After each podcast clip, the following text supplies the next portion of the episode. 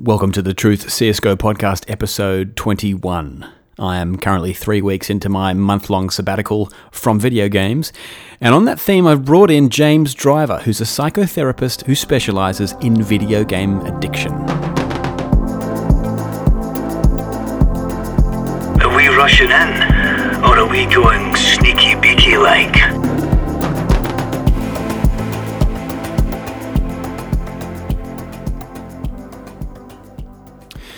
So, usually in these interview episodes, I put a bit of news first, but I think I'm going to just start with the interview and then put a bit of the CS news that's been happening in the last week or two behind it. So, as, as I said, I'm on the third week of my month of no video games, and while I wouldn't say it's been easy, it also hasn't been that hard. Uh, found myself connecting with friends more, and when I do connect with them, I sort of connect with them in a better, more engaged way. Uh, I'm listening better. I'm retaining more information. I've read more books. I've watched more movies. I've discovered new music. And I took this time off to really try and reset. I was playing CSGO every night. It wasn't sustainable. Things I wanted to do weren't getting done chores, personal projects. And I found I was less motivated overall and pretty much less engaged with life. I've actually been a heavy smoker in the past. I'm not anymore. Uh, and the only way I discovered of quitting is going cold turkey absolutely just completely stopping. If I tried to limit myself to like one cigarette a day, then I would spend the whole day thinking about that cigarette. So I didn't just want to cut down on my CS. I didn't want to just go, yeah, I'll just do a couple of hours on the weekend. I wanted to see if I could survive going completely cold turkey and sort of just get a reminder of what life could be like. Um, you know, without the Iron Curtain. Uh, the thing is that I'm fumbling my way through here, right? I'm trying to pull myself into adulthood at the age of 33. So I'm very aware that just describing what I'm going through may very well be the blind leading the blind. And I'm not saying you're the blind, but it's possible that you have some problems playing video games like me, or perhaps, you know, you're just not as happy with the amount you're playing. So, with that in mind, I reached out to James Driver. I'm a psychotherapist practicing in Christchurch, New Zealand. I've got a particular interest in working with, uh, I suppose you call it psychological issues arising from technology use. Um, and that kind of stemmed from the fact that back in 2001, 2002, I ended up with what, in hindsight, I consider to be a, a gaming addiction to EverQuest.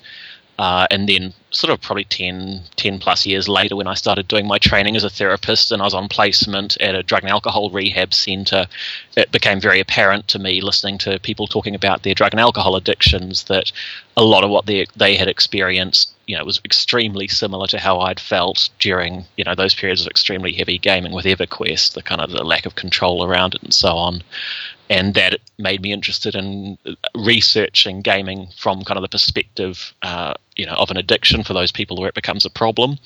Uh, I did my master's research into that, and it's just kind of been uh, one of many interest areas for me ever since.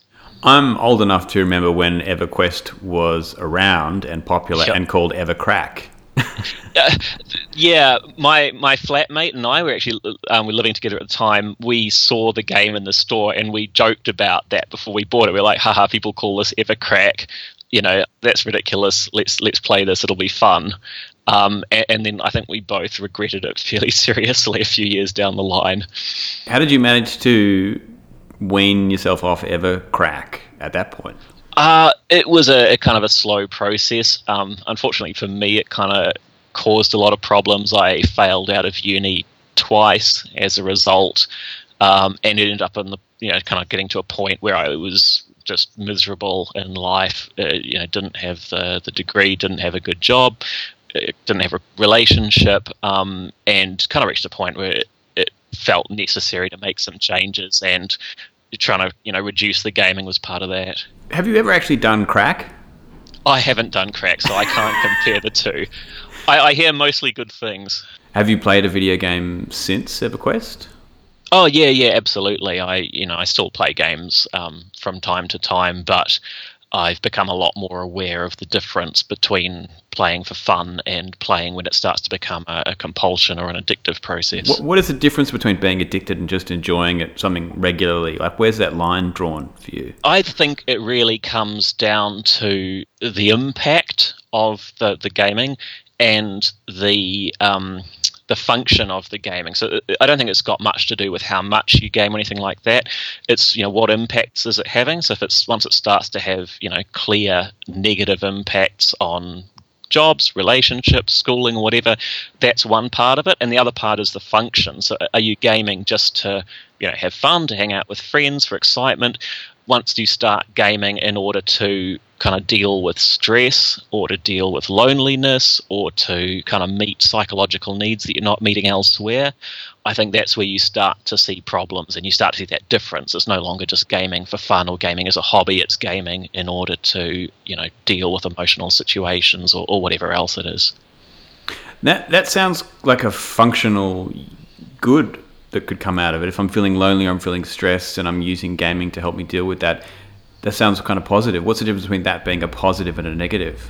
Um, I think once it starts to become the only way that you're meeting a particular need, it can start to become a negative. Doesn't mean it necessarily is. I mean, if, if you're meeting all your social needs through gaming and you're totally satisfied with that, I, I don't see that as a problem. But I think what a lot of gamers, and you know, I experienced this myself, is that if that's the only type of socialization you've got, it can start to feel hollow. You know, you can start to want something more than that, something face to face as well. Um, so I think it becomes a problem again. You know, when you start to experience it as a you know having negative consequences, and when it starts to become the only way that you're kind of getting a certain experience. Well, it's interesting because I, I, I've recently, as I think I might have told you in my email, I've I've had to quit gaming for a month just to take a real step back from it because I felt like it was starting to impair. I was starting to use it as a substitute, really, to deal with some emotional stuff. Is that? Do you think that, that that's the main reason why people get addicted to games? That they've got these emotions they're not dealing with. I, I think it's one of the main reasons. Um, certainly looked at broadly. Like if you look at all the different kind of psychological reasons that people game, you know, to experience a kind of a sense of potency or achievement, or to, um, you know, connect with other people. I definitely think once it starts being used kind of as a crutch or as the only way to get those things that you, are not getting elsewhere, um, or, or, an easier way to get those things that you're not getting elsewhere, I, I definitely think you, that's where it can start to shift into problem territory. Yeah. How, and how do I know? Like, if if I'm, let's say, I don't know, like I. Obviously, there was a line where my upbringing and the people around me hit a threshold where I was like, you know what, this is probably not as healthy as I have been in the past, and probably not as healthy as I could be right now. But I'm 33. Yep. I've experienced, uh, you know, parts of my life where I've had a really rich social life where I haven't gamed at all, where I've been really connected to people around me. But I can imagine for some of my listeners, perhaps who are 16, 17, even as young as maybe 13 or 14, to them it's like, well, this is the norm. So, mm-hmm. How would you identify where it might be too much gaming for them, or they might be too reliant on it for them? Sure.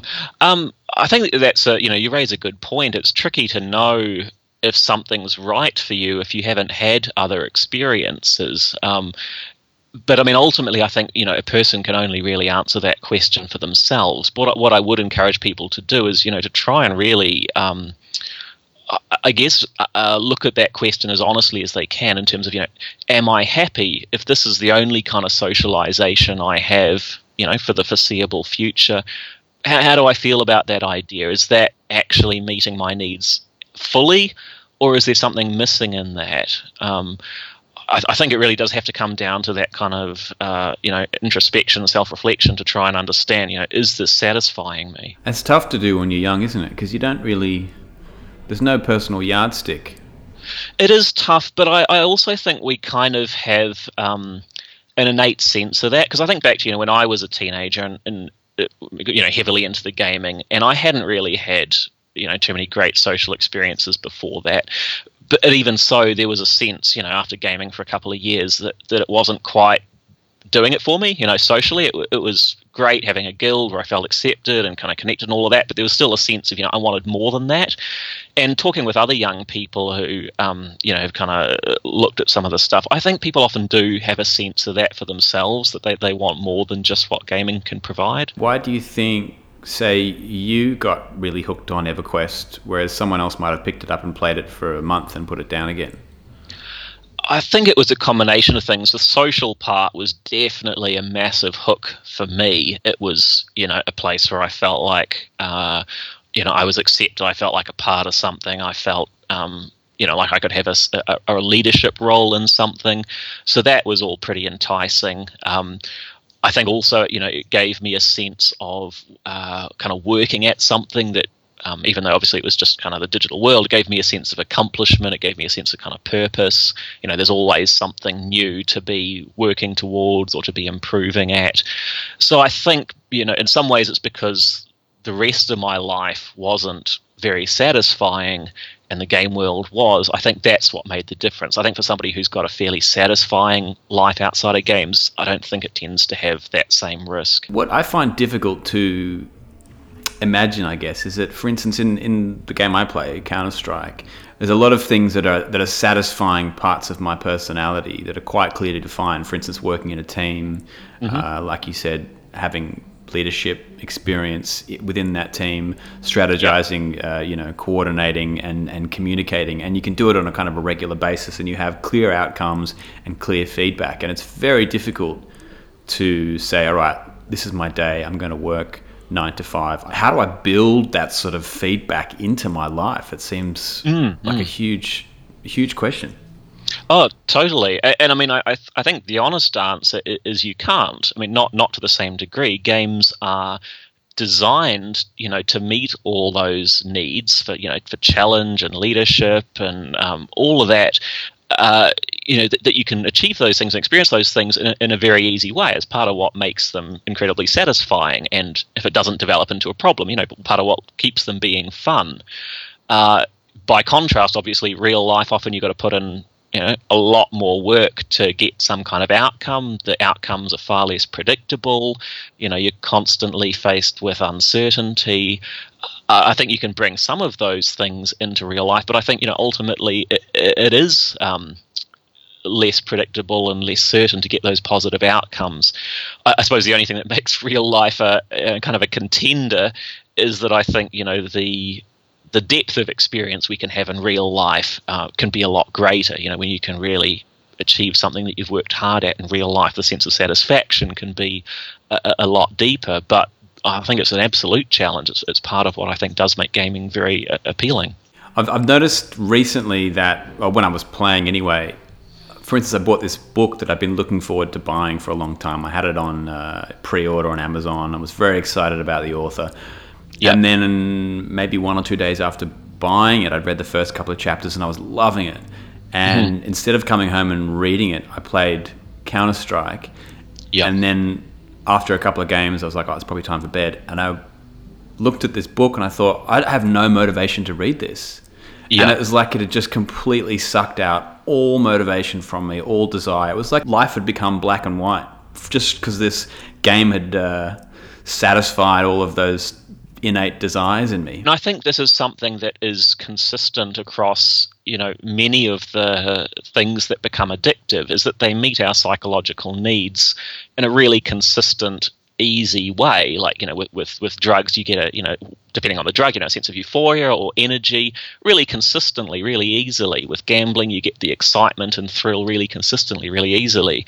Uh, real life, you know, you, you got to work at it a bit harder. And um, when you've just come off one of those, you know, kind of real um, experience highs, it, like you say, it, it, it can be um, but take a bit of adjusting to get back into the kind of the slower pace of, of getting satisfaction out of life. I think I, have never been an alcohol drinker. Uh, I've never really enjoyed the taste of beer, and weirdly, in the last two and a half weeks since quitting, I found myself drinking beer like almost every night. Mm-hmm. Which I was like, my body has just kind of sniffed out this other way to get some sort of dosage of a dopamine hit. Would it be? Yeah, I, I, mean, yes, that that's part of it. There's there's a whole lot of um, stuff that goes on in terms of the kind of the, the, the um, neuroscience behind it. But yes, I, I think our brains are, are wired to um, you know kind of get pleasure, get satisfaction in in the most easy, in the most straightforward way that we can. I mean, it, it, makes sense. Um, and you know, as long as we're kind of aware of that in ourselves and can um, kind of balance that with the the need to you know kind of have long term goals and things that we're working towards, we're fine. But I think yeah we can e- quite easily switch over into just seeking those very short-term rewards, those short-term satisfactions. And so, uh, is, is, are they identical? Would you say these addictions? Like, can you draw a one-to-one comparison between gambling, say, and a game like Counter Strike, or or is it far more complex? I, I would say yeah, it's it's far more complex. I think. Um, many of the underlying psychological processes are very similar across all addictions but there's massive differences because of the um, I suppose the kind of the socio-cultural factors as well. Um, so you know, obviously with with gambling or you know illicit drugs, there's a financial element that unless you pay, play the kind of freemium games and stuff you don't typically find in gaming. And so, you know, w- with illicit drugs as well, obviously, you know, the, the, paths to get them, the kind of social connections that you'd be involved with. So, you know, th- there's massive differences um, in terms of the way people think about these things, in terms of the possible impacts that they can have. Uh, in terms of how you know rapidly problems develop, all these kind of things. But uh, but there's some similarities as well. So short answer, it's a bit more subtle, I think. Mm. Is there something that people are misunderstanding about the way video games addict us? I mean, the people you see, the people you talk to, the parents. Is there something everybody seems to be getting wrong? I think there's a lot of misconceptions around addiction. Um, you'll get different answers depending on who you speak to, but one of the things I see as a misconception is the idea that things are addictive. You know, there's always that kind of question of, you know, are video games addictive? Is, is sex, yeah, porn addictive? I think it's the wrong question. I think um, you know people become addicted to things. It's it's a psychological process, and some activities or substances are more likely to be the focus of an addiction because of um, properties that they have but things that I don't, in, in and of themselves are not inherently addictive. And, and the same is obviously true of games. You know, a vast majority of players do not develop problems, do not become addictive. So there's something that happens uh, internally that can lead to that. It's kind of a combination of factors. I don't know if that answers your question. No, no, it, it totally does. I mean, that's fascinating. I read recently, I think it was the Huff Post that had an article about, well, you know, if, if, if you and I get put into hospital. I'm Just going to cut myself off there because I went into a rather embarrassing tailspin of blathering about something I didn't actually know much about. And James picked up on it and knew exactly what I was talking about. Basically, I was trying to reference an article by Johann Hari, in, which was in the HuffPost in 2015. It kind of went viral a few years ago. And this guy has done a bunch of research on addictions. And the thesis of his work is that all addictions are caused by a lack of human connections. And he cites a bunch of examples, such as uh, experiments that were done with rats in the 70s. And people found that rats who were isolated and given two types of water to drink, one of which was laced with heroin or cocaine, would eventually become so addicted to the heroin and cocaine laced water that they died. But he, uh, all the scientists who were in charge of this experiment, found that if they put these rats in a sort of rat wonderland and gave them all sorts of fun things to do and rat friends and um, you know holes to, to clamber in, uh, that they they chose the clean water far more often than they chose the uh, heroin or cocaine laced water, and they didn't actually become addicted. Um, anyway, he's got a bunch of examples like that. Basically, it was quite a convincing argument, and uh, and I guess the main the main example that he used was if we go into hospital right now, if you or I, uh, you know, hit by a car and have something terrible happen to one of our limbs, more than likely we'll be put on morphine in hospital, which is the same same thing as heroin, basically. And yet, and yet, most of us would not exit that hospital and immediately look to score some smack on the streets. So it wasn't really the substances he saw as being addictive. It was more a lack of human connection. Now, James said to me that actually this is just another one of these headlines that the media put out there because it's clickbait basically, and it's far more complex than that. So, thus chastened, I changed the topic. I found that a lot of my playing of Counter Strike is actually unenjoyable.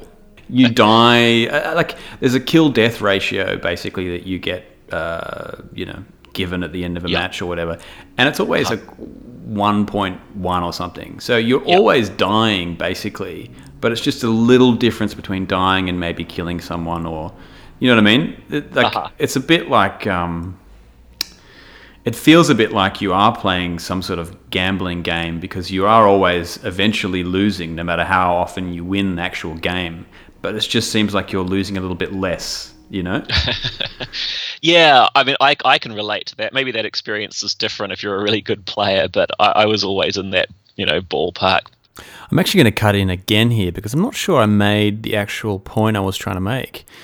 Even if you are a good player, this is still the mechanic of CSGO. And in fact, I noticed this when I was playing a different game called Combat Arms. It's a free to play shooter uh, that's run by Nexon out of Korea. And uh, Combat Arms is a little faster than CSGO. There's a lot more death matching that goes on.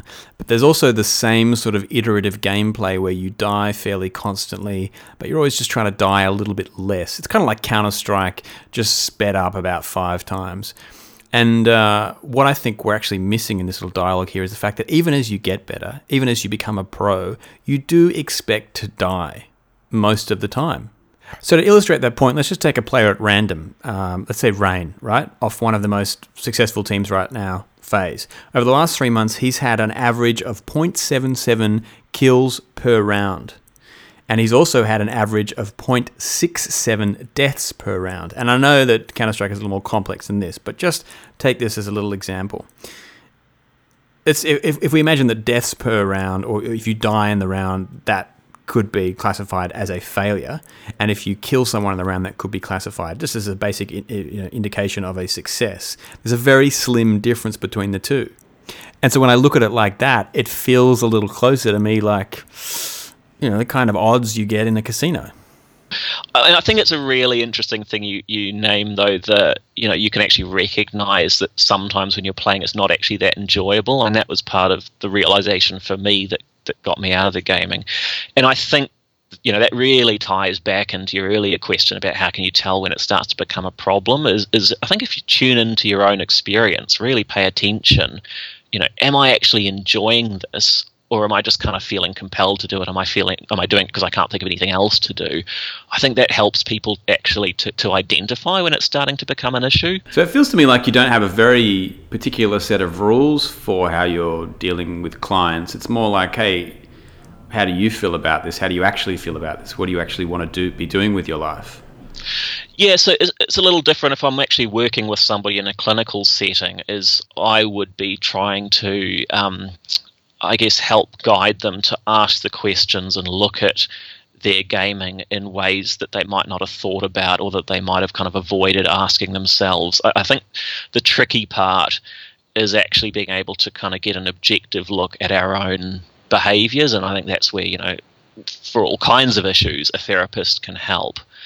Um, but I mean, ultimately, it's it's not up to me or anybody else to say if somebody's gaming is a problem unless it's directly impacting on them. Only the person themselves can can know that.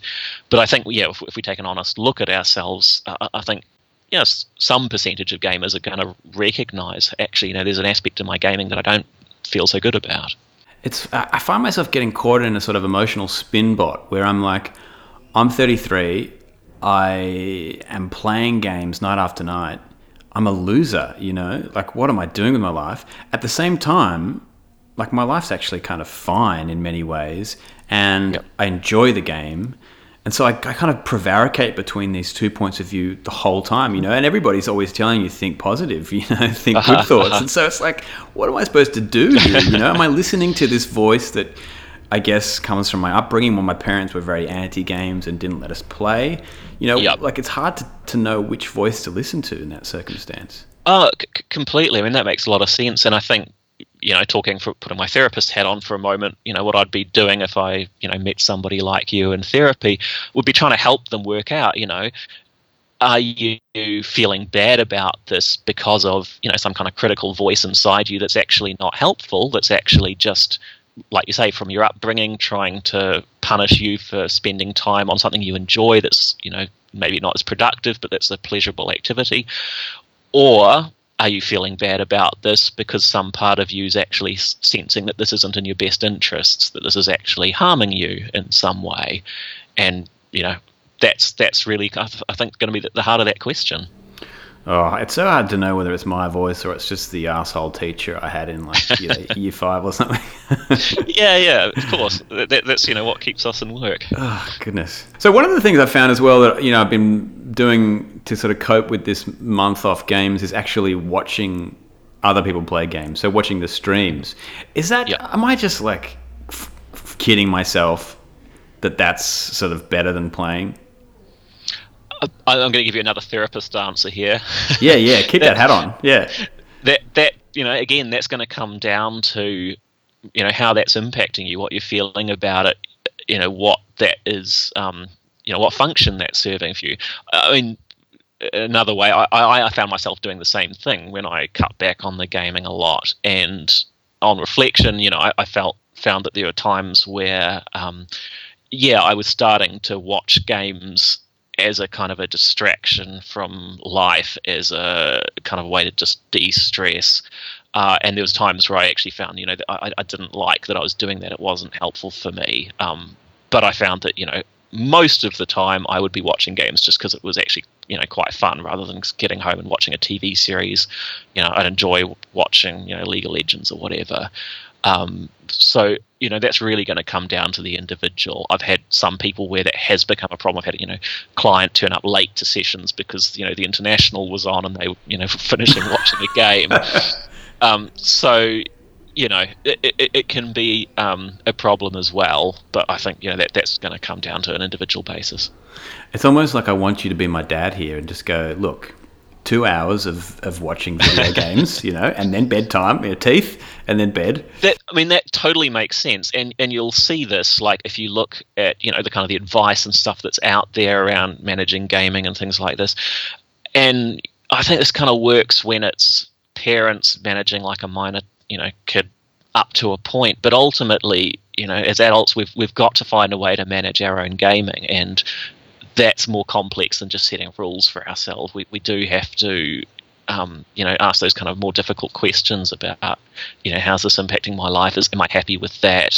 You know, how do I want to balance it and, and work that out for ourselves? But yeah, I hear what you say. It makes a lot of sense. I, I think it's be lovely if we could just have some clear cut guidelines. It was like, do this and you'll be sweet. What would you say to What would you say to someone who doesn't know how to face that anxiety that, that, that comes when they take away those games?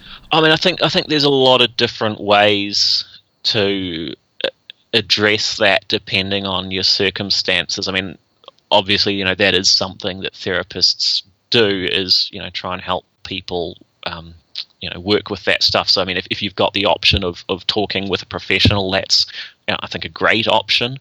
If you don't, um, I think looking at stuff like um, mindfulness can be quite helpful or i mean you know there's a lot of different kind of self-help approaches but i think anything that's going to help you actually pay attention to yourself notice what's going on like okay i'm feeling anxious but but why am i feeling anxious? You know it's my free time say i'm home from work and i'm, I'm getting anxious about that. Well, trying to understand what's actually driving that what's going on um, because you know that answer is going to be different for each person. Um, uh, you know obviously talking about that with other people can be really really helpful. Often people find that you know that brings up a lot of different stuff they might not have thought about for themselves. Um, simply trying things out you know actually just trying different activities to fill that and, it, and you're reflecting you know what, what is that like? How does that feel? Um, but you know this all kind of comes down to what person feels most comfortable attempting what they've got access to. Um, but I mean that, that question makes sense. You know, if the gaming is fulfilling, you know, kind of a psychological need, it's, it's if it's like a crutch, you take that away. Yeah, there's going to be more anxiety. It's going to feel uncomfortable, and you know, it, it does help to have a bit of a plan for what you're going to do with that. What about when it comes to people who are pros or want to go pro? Like, where do they draw that line? I, I mean, I, you've talked about how this is all personal and stuff, but um, Yeah. have you ever dealt with any pros or people who have been trying to go pro and still can't quite deal with how reliant they feel upon the game? Um, I, I've dealt with people who you know kind of aspired to go pro, but you know actually weren't you know realistically at that level. I haven't dealt with anybody who you know actually has a chance of making a career out of that.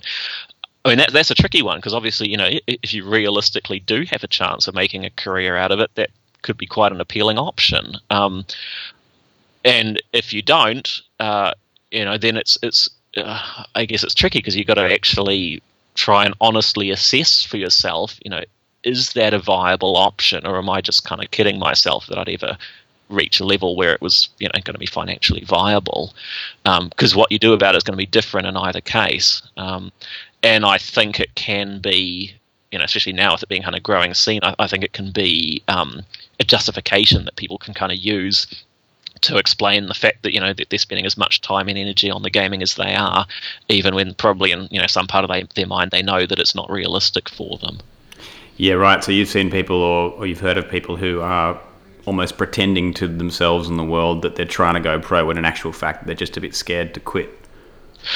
Yeah, yeah, absolutely. And I, I think you know if you're actually in a position where you could realistically go pro, I mean, I, I think it's that is tough because you know to go pro means just an insane amount of hours spent practicing. I mean, you, you, know, with the gaming houses and all that, it, it's just an insane kind of regimen, and that's great so long as you're still you know part, part of the pro scene. But you know, obviously a lot of those players, their careers are relatively short lived, and you know, I, I imagine that must be incredibly hard trying to work out well what next once you reach that point. Uh, there was a lot of movies about ex-pro ball players when I was growing up. I wonder if we're going to see in the next 20 years, you know, I was I was a pro once, kid.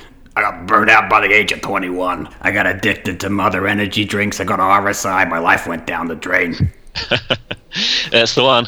One of the questions I got from uh, a listener was about his brother, who's um, who was wasting away in his words, but still put games over his life, life and health.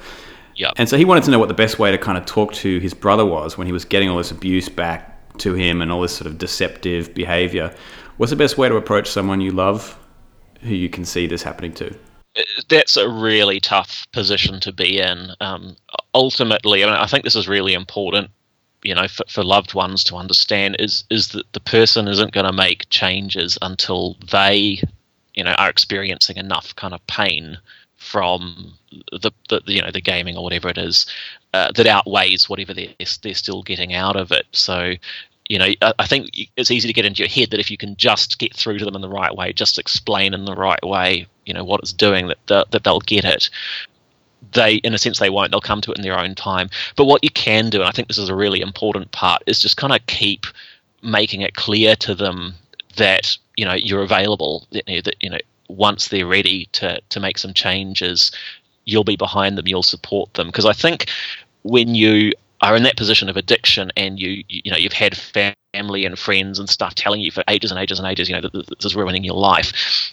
It, it can start to feel really shameful, but you know if you acknowledge it and go to those same people and be like, oh yeah, okay, uh, you know it is it is an issue now. It's going to feel really bad. So trying to maintain that position of non-judgment, just you know, hey, you know, if you get to the point where you want to have a chat about your gaming, you want to have a chat about where your life's going, you want to, you know, look at some other options. I'm, I'm here. I'm ready to do that. I think that's the best thing that relatives can do, so that when that person kind of starts to have doubts for themselves, they know that there are people who are going to be on their side, who are going to listen, who are going to be, you know, supportive without judging at that stage. do you think then they should be working behind the scenes to try and help that person hit rock bottom quicker? uh, I don't know how well that would work in practice. Just having a word with their landlord. Oh, you should probably kick him out in the street. You know. Well, I mean, you know. it is one of those things. I don't, I don't, think it's so much helping them to reach rock bottom, but it's it's really easy to get into the habit of doing things that actually make it easier for the person to kind of persist with the addictive process. Um, I mean, this is a really tough one for parents, especially. You know, they'll, uh, you know, lots of parents who contact me, and you know, their often adult child is, is living at home. The parents are still making meals for them because the kid doesn't leave the room. You know, paying for their power internet, you know, giving them accommodation, all of this. Um, and it's like, well, as tough as it is, that's not really giving this person much incentive to change. You know, they're they're not really experiencing any consequences of what they're doing. Um, and there's a fine balance, I think, between um, allowing them to experience kind of the natural consequences of what they're doing while still being, you know, non-judgmental and compassionate and supportive. And it's that fine balance that you know people need to aim for. It, it's not realistic. You, you can't hit that all the time. But as a family member or friend, I think that's what we should be aiming for. Consequences, boundaries. Yeah, yeah. Is there is there a stigma that you find uh, that people suffer when they're trying to get help for their gaming addiction? Yeah, yeah, completely. Um, kind of on both sides. On the one hand, um, you know, uh, not so much now, but obviously, you know, gaming used to be, you know, very much stereotypically kind of nerdy, geeky thing. So, especially for older people, it's still got some of those kind of connotations. But the other part is, you know, because you see this in the media all the time, you see both sides. You know, gaming is a is a new addiction or whatever, but you see the other side of, of people kind of laughing it off and saying, you know, well, that, that's ridiculous. So I think a lot of people have an expectation um, that they're not going to be taken seriously if they you know try and find help around their gaming and this is actually something i did my master's research on was you know what it was like for people who had tried to get help for their gaming and, and a lot of them did experience that they found that you know doctors professionals whatever didn't really take it that seriously so i, I think there's definitely um, some stigma that prevents people wanting to kind of acknowledge it as a problem or seek help are you playing any games still yeah i, I still play um, a bit from time to time. I play a lot more um, kind of co-op stuff with my wife, like, like the couch co-op kind of thing. Oh. Don't play very much uh, on my own so much these days. You play co-op games with your wife? What on like PlayStation or something? Uh, just um, through Steam mostly. Oh, that's the dream. That's the pretty dream. fun. Yeah, Yeah. I like it. Cool. Well, that, that's kind of all my questions. Did you have anything else you think my listeners should know about? I don't think so. I probably hammered this point enough, but you know, I, I- I think I just to reiterate the you know if you're at all concerned about you know whether your gaming's too much, whether it's a good thing for you, is to really you know try and actually um, notice it for a while, pay attention to you know how how you're feeling about it, how it might be affecting your life, how it's sort of fitting in balance with the rest of you know the things that are important to you, and um, try and assess it that way rather than you know looking to you know, is, is how many hours you're playing or whatever. Just really try and pay attention to that kind of the function and the impacts that it's having.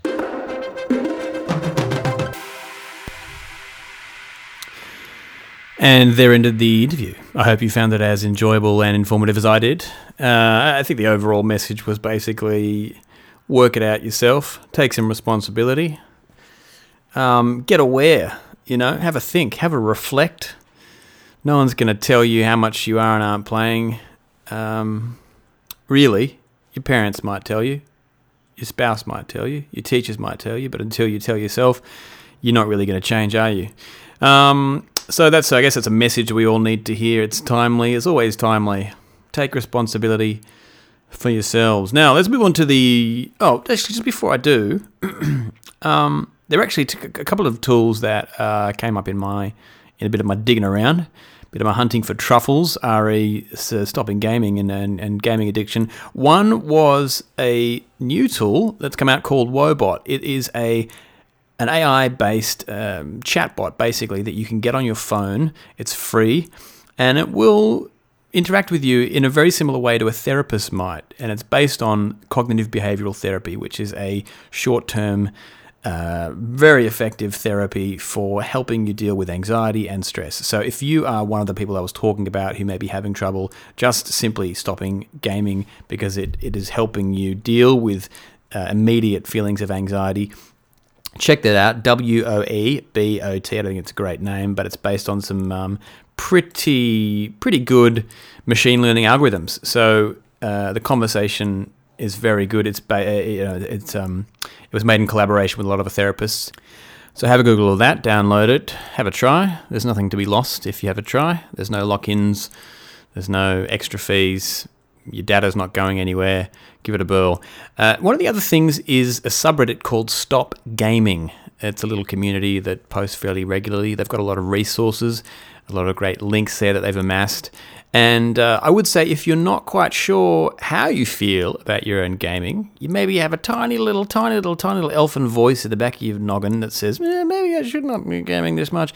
Have a look on that because a lot of people give their stories, and it's sometimes other people's stories that make you go, you know what, shit, this is exactly how I feel. This is exactly what I'm going through.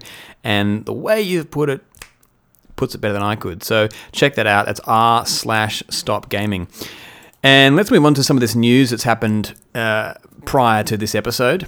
Since the last step, we've had CS Summit number two. That was a $150,000 tournament in LA, City of Angels, which was won by Liquid. Liquid beat NIP, they beat SK, and then Cloud9 in a best of five final. Absolutely mass if. One of the big reasons for this was the addition of Nafly from Renegades, which, as we lamented last step, left the boys bereft of their top performing player. But this was good to see Liquid found an effective replacement for JDM so quickly. So, uh, props to them. I mean, they hadn't had a great run in 2017, the second half, and it seems that uh, Mr. Fly has put some wind in their sails. Now, to follow up on some of the roster news from last ep, Dennis, Pistol Meister, has joined NIP. He has joined the Ninjas in Pajamas. He replaced Xizt. And he's also apparently replaced him in the IGL role. Now, this is lovely to see Den Meister in a team. Sad, of course, to see the further disintegration of the old ninjas also, a little strange considering Dennis has previously tweeted after his time as an IGL and Fnatic that was, let's face it, pretty much a disaster, uh, that it was too hard to IGL and he would never do it again. So who knows what sort of bitter pill he's had to shelf as part of his contract to get back on a pro team. But uh, hopefully he's got a fresh, fresh mind about it. And you know, I'm sure it's a different uh, kettle of fish when you're IGLing with J Dub and Flush versus uh, GeT_RiGhT and f0rest. Anyway, we've had the first few days of Star Series in our league season four. We've also seen Rubino, one of the other roster changes. He's now on Heroic. He wasn't particularly performing that well. We've seen jks, who was brought in to replace the vacation left by um, the vacation, the vacant spot left by Nafly. He's in Renegades now. He's actually been top frag and been killing it been killing it. Apparently, he's on a six month contract, obviously hungry to extend that little piece of paper. Uh, Magisk's seemingly revitalized Astralis, which is absolutely joyous to see. Had a good feeling that those guys would gel. Finally, we've seen Seized on Gambit, who's been he's been just doing okay, while his team basically gave him a bunch of backhanded compliments in the interviews. Now, in Adren's interview with Parla, aka the 90s villain, aka the man who single handedly is keeping the black turtleneck industry alive. Adren's head seized had more experience than Fitch, who he replaced, but was a downgrade in firepower. Which is kind of like saying about a girl you're seeing that she's pretty ugly, but she's got a nice personality. And Dosia, in his actually surprisingly loquacious interrogation um, with Professor Parla, the evil Professor Parla, called Seized adequate. This is your teammate. Dosia called him adequate. He's been brought in to replace your player, and you call him adequate. it's kind of like saying about the girl you're dating, well, that, that she's adequate. Anyway, MICHU hasn't done enough to bring VP out of their slump. They were knocked out pretty unceremoniously. The final series against Cloud9 was was was it was worse than a train wreck. It was one of those um videos where two trains hit each other and a blimp comes down in the middle and, and it's like a three way collision. Um, I haven't actually seen that, but that's what it felt like. These guys were knocked out in one of the worst tournament runs I've ever seen. Uh, and if you're a fan of VP, whatever you do, do not Google leaked VP TeamSpeak. Because on the 12th of Feb, a TeamSpeak surfaced with English subs of a very, very toxic situation from VP prior to Taz's disappearance, mind you, but specifically with tension between Snax and Taz. Don't do it. Do not Google leaked VP TeamSpeak. It hurts my heart. It's uh, it's not good. Finally, Fnatic have been knocked out first. They were knocked out first of Star Series, which was the very first time apparently they've come last in a tournament this big, which uh, spawned one of my favourite Twitter exchanges now of all time. Shortly after their second loss, uh, Flush flusha Vac himself tweeted out, "Where were you when Fnatic was kill?" And in response, JW tweeted, I was sit at stage next to you, fatty. I don't know why I love the fact that JW called flusha fatty so so much. But I don't know, thinking about it, it feels like it's increasing my lifespan. um, all right, that's uh, that's basically about it. Um, if you have any feedback for this app, you can let me know at the Truth CSGO podcast at gmail.com. You can uh, tweet me at the Truth CSGO. You know what? D- chuck a brother a favour, boys. If you're on Twitter, give us a follow, and girls, and uh, non identifying um, citizens of, of the universe. Because uh, I don't have many followers there, and it's a bit diz. You know, I log in and uh, I've created this chatbot, which is um, Rush B podcast pointed out has more followers than me, which is a bit sad. I've created a bot that has no brain and just spits out meaningless um, Counter Strike iterations, and it's already more popular than me on social media. So uh, help my self esteem out here. Give us a follow. Hope you enjoyed the app and uh, enjoy the game. Enjoy it in moderation.